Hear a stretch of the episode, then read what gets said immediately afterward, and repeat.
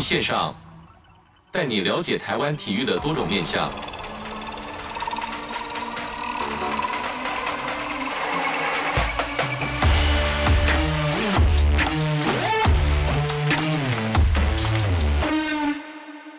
体育线上带你了解台湾体育的各种面向。今天体育线上报呢，子敬要来跟大家聊一下一百一十二年度学校体育传举奖这个奖项。那这个奖项的设立呢，目的就是要表彰这些基层的教练以及老师在教学现场透过教案或者是教学融入相关素养的方式呢，来给予肯定。今天呢，很高兴再次邀请到教育部体育署学校体育组的蓝嘉平科长。为什么说再次呢？因为嘉平科长也是我们的老朋友了，来跟我们分享一下一百一十二年度学校体育传局奖的相关得奖内容以及获奖事迹。科长你好，你好，各位听众朋友，大家好，我是教育部体育署学校体育组的蓝嘉平。在先前，其实在这个节目访谈之前，也跟科长聊到，讲说为什么？因为这个奖项感觉好像对于这个学校体育的基层老师或者教练得到非常大的尊重，可以跟科长，可以请科长跟我们分享一下这个活动举办的意义是什么呢？嗯，其实最主要是我们大概从九十二年开始，那时候我们还是在教育部体育司的时代，其实我们就发现说，有非常多在学校基层，尤其是在从事体育相关的，不管是教师或者是教练。他们其实是长期默默在耕耘的，可是他们的一些呃成就表现，可能往往只有看得到学生的成绩或者是颁奖，那可能就大家会没有忽视到说，哎，其实背后还有一群不管是行政人员或者是教练或是教师，是支撑这样基层运动发展的一个重要的推手。是，所以我们在九十二年的时候，就那时候叫做奖励学校体育绩优的团体及个人。那随着时代的演变，我们后来就现在演变是教育部的奖励学校绩优团体及个人。那后来我们从一百一十年开始，我们觉得嗯太绕口了，所以我们就是采用我们在九十八年的时候，我们有编了一本书，其实针对我们学校体育的一些重要的人物，我们有编了一本传剧的经典的书籍。是那那个传记。这本书的对象其实就是学校体育园丁的一个传习录啊，那我们就认的就取里面“传具”两个字，把我们的奖项名称就是正式把它定名改为学校体育传具奖。是，其实看到颁奖典礼以外，教育部还特别做了一本非常精美的这个介绍内容册，就觉得说除了这个获奖老师本身，其实也可以观察到其他学校的教学成果，对不对？哎，其实我们做这本手册之前，其实都有跟所有的获奖者，还有包含他的学校来做一个联系，就是希望说，其实，在所有不管是来参加奖项或是获奖的人，大家都是可以互相学习跟互相，应该是一个经验的交流。其实，在典礼的现场也看得到非常多，其实获奖者之间，其实不管是教练或老师。甚至是学校间，他们的互动其实都是非常的热络的。有，因为之前有在跟嘉明科长有聊到讲说，因为就看到科长在跟其他的长官在聊天呐、啊，所以就不好意思再去打扰科长。因为当天其实这个典礼非常的隆重，各个老师之间也是交换名片啊，或者是有有在探索探索一些的教学成果。那今年这个传传剧奖，应该说这几年间传剧奖共分为哪几种的奖项内容呢？其实洋洋洒洒很多的学校，到底他们是怎么来区分的呢？嗯。其实我们奖项最主要分为三大类，就是团体奖项、个人奖项跟所谓的特别奖项。那在团体奖项里面，又分有绩优机关奖、大专组、跟高中组、国中组，还有国小组。另外，在个人奖项部分，就是有所谓的教学杰出奖、活动贡献奖跟运动教练奖。另外，从一百零七年开始，我们有所谓的特别奖项，就是所谓的学校贡献奖跟终身成就奖。那加起来总共是十个奖项。是，那其实，在看在当天，除了这个颁奖仪式之外，是不是你刚才讲到这些这么多的奖项，竞争也相当激烈？我所知道是好像好长七十几个机关，然后最后才评选出可能不到一半，还是一半左右的这个名额，是不是跟我们分享一下？其实七十几个应该已经是经过县市筛选了，因为我们整个评选的过程里面，我们会让县市政府就这十个奖项先去做一个初选的推荐，所以其实到我们。呃，教育部体育署这边来的已经有一些已经是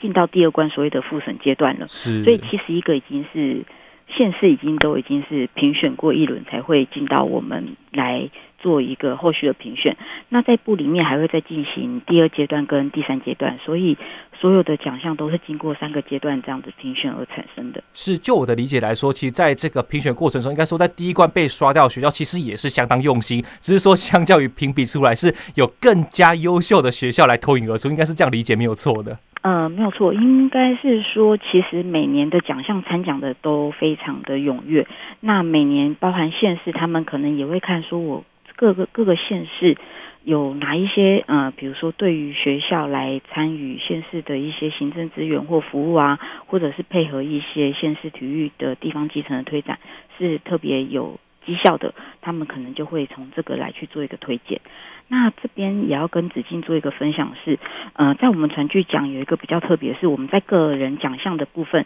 像是教学杰出奖、教练奖跟活动贡献奖，其实我们从今年开始，呃，其实我们从去年开始就开始试办来推，就是嗯，男女得奖的比例要各一半。哇，是没错。对，因为我们觉得在性平的一个推展下。其实大家很容易忽略说，其实尤其大家会觉得说，运动好像感觉过去以往大家比较阳刚了，对，比较阳刚。可是事实上，其实我们在很多参奖过程里面，其实我们发现，哎，女性的不管是教练或者是教师，其实参与度也是非常的相当优秀。对，所以我们就有做了调整，我们奖项推荐的规则，让县市在推荐的时候，是每个奖项都可以推荐，那男性跟女性都可以推荐至少一名这样子的方式，让。更多呃优秀的教师或教练可以被看见。是，那当然是刚才除了科长讲的这个男女比例要一定的相相当的平均之外，那申请者必须具备什么样的资格条件呢？今天我是教学现场的老师，我不只要做教案，我也必须实际下去教学。那这这些重整的能力，到底我需要具备什么样的这个资格，我才能才角逐这个传剧奖呢？呃，其实我们这加起来十个奖项，在我们评比上可能有一些比较不一样。例如说，呃，以教学杰出奖来讲的话，可能就会看他在学校体育教学是不是像我们现在在推的，不管是一零八课纲、创新教学，还有呃所谓的教材研发，或者是教学绩效，或是教学成果，包含配合当地不同学校，它可能有地域性。所以现在我们在推所谓的呃校本课程，其实。这个是让我们教学杰出奖是主要鼓励说，我们这一些在教学现场，尤其是体育老师，他在做这一些活化体育教学，能不能有更多元的方向来去带动？比如说去呃，像有获奖老师，他们可能学校是比较靠近呃附近是靠海的，哦、那他们可能推动的课程可能就是跟海洋教育有关的一些体育课程结合了。对，那我想这个是结合地域性，我觉得也让孩子他可以跟他对自己的家乡是更有认同感的。那这个其实都可以融合在我们的体育教学里面。体育教学不纯然只有所谓的运动竞技这一块，其实在整个体育教学的过程里面，包含适应体育也是我们这几年来非常重视的一个特教，没错。对特教这一块，然后包含比如像嗯、呃、向山致敬，或是嗯、呃、向海洋致敬这样子海洋教育。这个其实都是融合，可以融合在我们体育教学里面。那等于说，体育教学是一个很重要的一个呃素养养成的一个平台。没错。然后不，老师他可以依着他们自己各地的一个区域特性来去做这样子的教材研发，去研发自己的课程跟教学内容。我想这个是委员们他们他们在评审上会很特别去重视有没有所谓的。特色教学或是创新教学，是感觉这个奖项一年应该会比一年来的更加困难一些。怎么说呢？因为可能先前像科长所说的，一开始可能只有着重于在这个竞技成绩，那之后呢，因为时代的演变，可能会多加一些性品啊，或者是特教这些适应体育的方式。那最终的目标，那又会融合这个地景方式，有山有海，整整这个串在一起。哇，觉我觉得这个体育的教学内容会变得相当的丰富而且多元呢。我想这也是我们一零八课纲里面很重要的一精神，就是所谓的素养导向，让小朋友学到带着走的能力。那其实这都是可以融合在我们所有的教学里面。那刚刚讲特别提到是教学杰出奖，那其实另外，例如说像活动贡献奖里面，就像很多呃学校他们会推展不一样的活动，比如说是呃区域性的体育活动是可以让社区来参与的。哦、是，那我想学校也是一个很重要的一个运动场域，它是一个学生学习的场域，其实也是。跟外界、跟附近周遭邻里一个互动很重要的场域，所以其实不不同的奖项里面，其实委员他们在评的一个评审的一个向度里面，其实都是非常的多元。是，那其实讲到这些多元的这个单位呢，就是讲讲到这个今年的绩优机关单位有两个获奖单位，分别是这个新北市政府跟台东县政府。那请简单跟我们分享一下他们获奖的故事。该有山有海，刚好这两个县市政府都是有山有海的地方。嗯，今年这两个县市还蛮特别，是像新北市是一个超过四百万人口的大都市，那台东县政府它就是。就是一个后山好山好水的一个城，是嗯一个县市。那这两个县市，它的不管是在人口结构或者是场域，其实是都不一样，都差很多。那其实我们委员在评的过程里面，其实嗯会单纯的就是看说这些县市能不能善用它既有的资源。去发展他创新、推展学校体育相关的一些活动，例如说，嗯，以台湾县政府来讲的话，虽然他可能学校数跟人口数没有像大都会那么多，没错，可是他们在推展运动部分，他可能配合我们，包含一些光电球场或者是三级衔接，还有发展对于，嗯，就是后山他们有一些有一些他们三级衔接比较有利的运动种类，像是棒球啊，像体操，他们其实有在他们的。优势的运动种类，他们去做推展。那我想，这是台湾县政府他们在走出自己的一个定位。我想这块是委员们很很可以认同说，他们比如说面对少子化的冲击，他们怎么样提供台东县政府，或者是规划出出说对于台东县长远体育学校体育发展有效的一个政策。那我想，这个是委员觉得说，哎，台东县虽然人口少，可是他们也愿意。承办全国性的大型活动，没错。对，我想这也是委员会觉得说，哎，他并不会因为说自己地处比较远，所以就没有参与到一些全国性的活动。所以这个是台东县很很积极在推展自己学校体育发展的一个很亮点的一个部分。没错。那另外在新北市政府，当当然它人口多。之外，可是他在推动一些新的政策，包含他有制定了一些新的，包含他的奖励计划，哦、还有另外他们现在在推的，不管是嗯、呃，他们运动社团，他们在推所谓的校校有体优，哦、他们希望每一个学校都有推展的运动种类，它不限于体育班，它可能是运动代表队，它可能是运动社团，对，有可能是基层训练站，包含结合他的专业运动教练，他其实有做一个。呃，全全面性的做一个盘整，那我想他也是很善用他自己现时所拥有的资源来去做一个适切的规划，让这个资源去极大化。那我想这也是新北市政府他一直不断的在精进的一个很重要的被获奖的一个原因。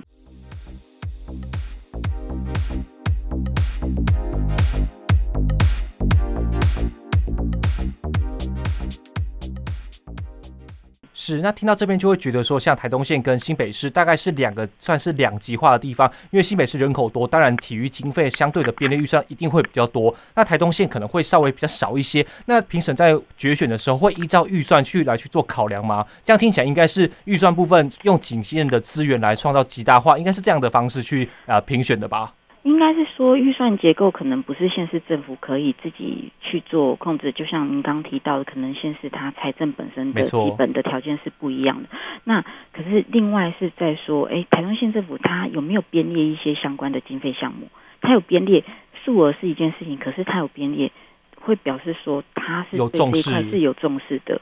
那另外其实。嗯、呃，像我们在给县市政府的补助，基本上我们也会针对不同的区地域性，我们给予的经费补助的也会去考量到说，去横平县市上的差异，也避免说强者很强，弱者很弱。这也是我们在补助地方县市政府一些计划型的专案的时候会去做一个考量的。是，所以其实预算规模并不会是我们在评选绩优机关的一个参考很重要的一个。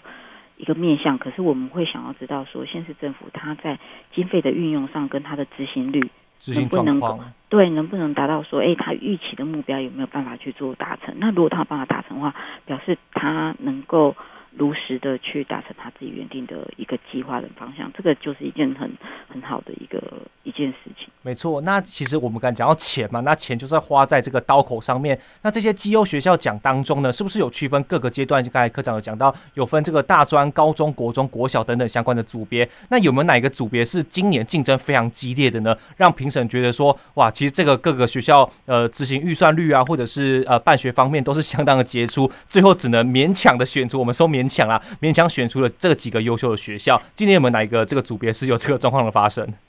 其实每个组别应该就像我前面提到的，嗯、呃，因为会有一些是县市已经呃初选过后送来我们这里，那所以到我们这边的数量基本上都会是还蛮固定的，所以那应该说最厮杀的阶段已经在县市端就已经处理掉了。那不过这边要特别分享是在大专组，那大专组的话，大家都知道说大专体育其实我们虽然是基层的呃学校体育奖，那只是在大专这一块，其实它是延续，比如说像呃国高中生他升学之后到大专，那尤其这几年在大专运动，不管是 UBA 啊，或者是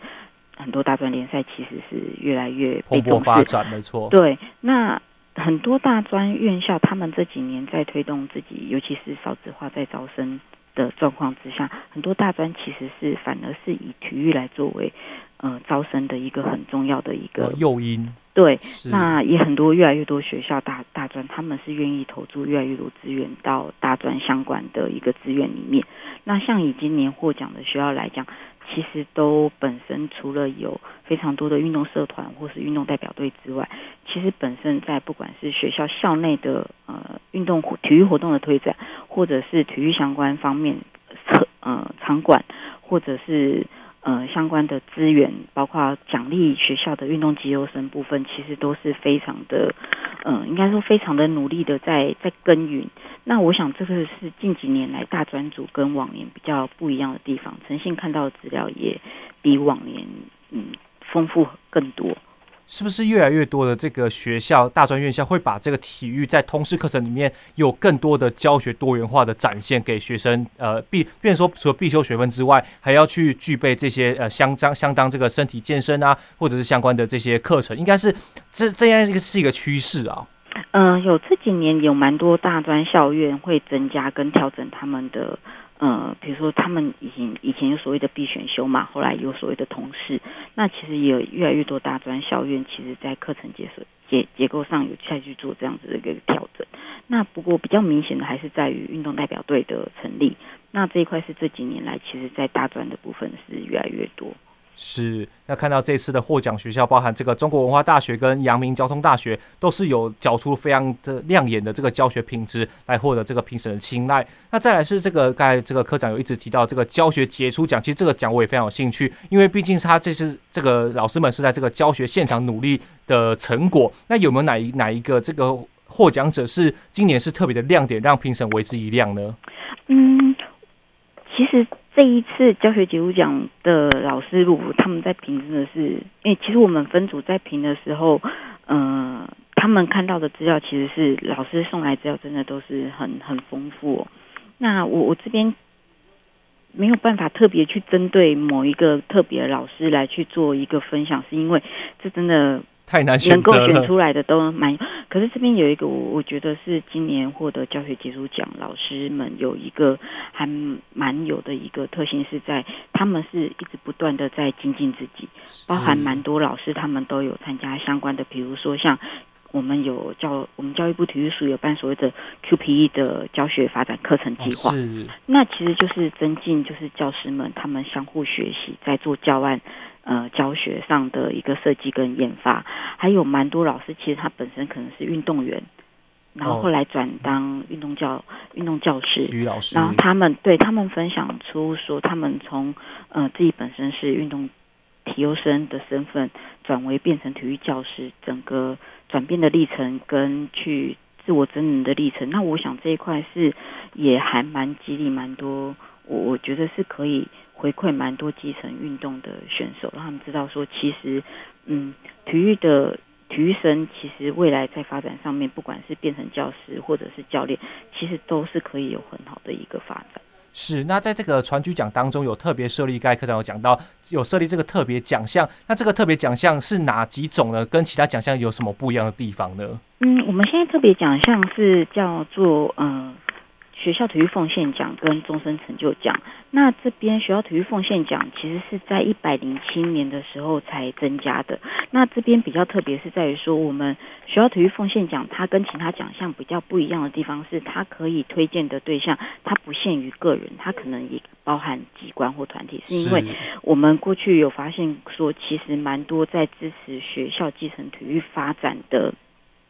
嗯、呃，它可能是个人，他有可能是一些民间单位。是，他包含民意代表，对，对这个也有。那包含呃，过去也有一些像是呃体育团体，那他可能不是学校，所以他没有办法来参奖，所以当时才设计这样子的一个奖项出来。那也有很多呃从事学校呃体育服务的人，他可能本身并不是在学校服务的。他可能、哦、对他可能是，也许是退休老师，有可能是家长，对，有可能是家长。那他可是他可能长期在地方协助一些体育赛事的参与，包含又或者是协助地方县市政府在做一些呃基层体育活动的办理经费。经费对，呃，不管是给钱或者是出力，那我我想这个都是需要被被被看见的，因为我们讲的是其实很多，尤其很多县市，他们是真的需要靠地方一些。人力，嗯、呃，人人，不管是团体啊，或是个人，对，真的，不管是给钱啊，或是给人啊，或是给物资啊，那我想这一块都是都是促进我们基层学校体育发展，也是一个很重要的一个推手啦。所以当时才会贡献出，呃，就是设设定出这样的一个奖项。我觉得这些的包含我们刚才讲到这些呃个人团体或是民意代表或者是呃家长，我觉得这些人都很伟大，因为除了如果如果说出力好了，可能陪伴孩子们运动或者是呃照顾孩子的食宿等等。那如果我今天没有没有时间，我出钱，包含这个包含像这个蔡议员有包含这个赞助这个谷保家商的这些古堡呃运动等等相关之类的。那还有终身成就奖，我看到这个陈宪荣教练也是棒球运动的，也是在现场也是得到蛮多老师的尊敬跟推崇的。嗯。其实，像我们在收到新北市政府推荐蔡议员的时候，其实他的资料里面并没有特别呈现他的民意代表身份。哦，是，嗯，他其实单纯的就是以他来，嗯，他协助国宝家长家家商，就是在推推动这个学校的棒球发展的重要事迹为主。所以，其实他的民意代表身份，其实在我们第一时间，其实我们是没有。没有注意到的，对，没有注意到的，因为原来上委员在评审也是凭事迹的部分来去做一个评审哦。是，那这个是后来我们才知道说，哦，原来他还有这样子的一个身份。是，这个也是一个还蛮今还蛮今年蛮特殊的一个一个一个情形哦。那可是因为尤其到最后，其实大家认为还是说，我们还是以重要事迹来去做一个实际上评选的一个标的。我想这样子会是。才会是我们这个奖项就原本在办理的跟审查的一个初衷。是。那像陈宪荣教练，他当然是因为他曾经带出过蛮多优秀的呃旅外的选手，国家队，所以对，所以他的辨识度是是高的。可是相对起来，为什么？其其实这个过程里面，其实我们就因为像陈教练，他可能本身也多次担任国家代表队的教练，所以其实相对他的呃知晓度就是比较高。没错。对，那他讲出来的一些。话语基本上，我我觉得对现场很多呃在座的人或是认识他的，但呃一定可以产生更多共鸣。可是我我还是要讲一件事情，就是说在我们整个典礼的其他获奖者当中，其实在他们自己的工作领域上，或者是他们的教学领域上，其实也有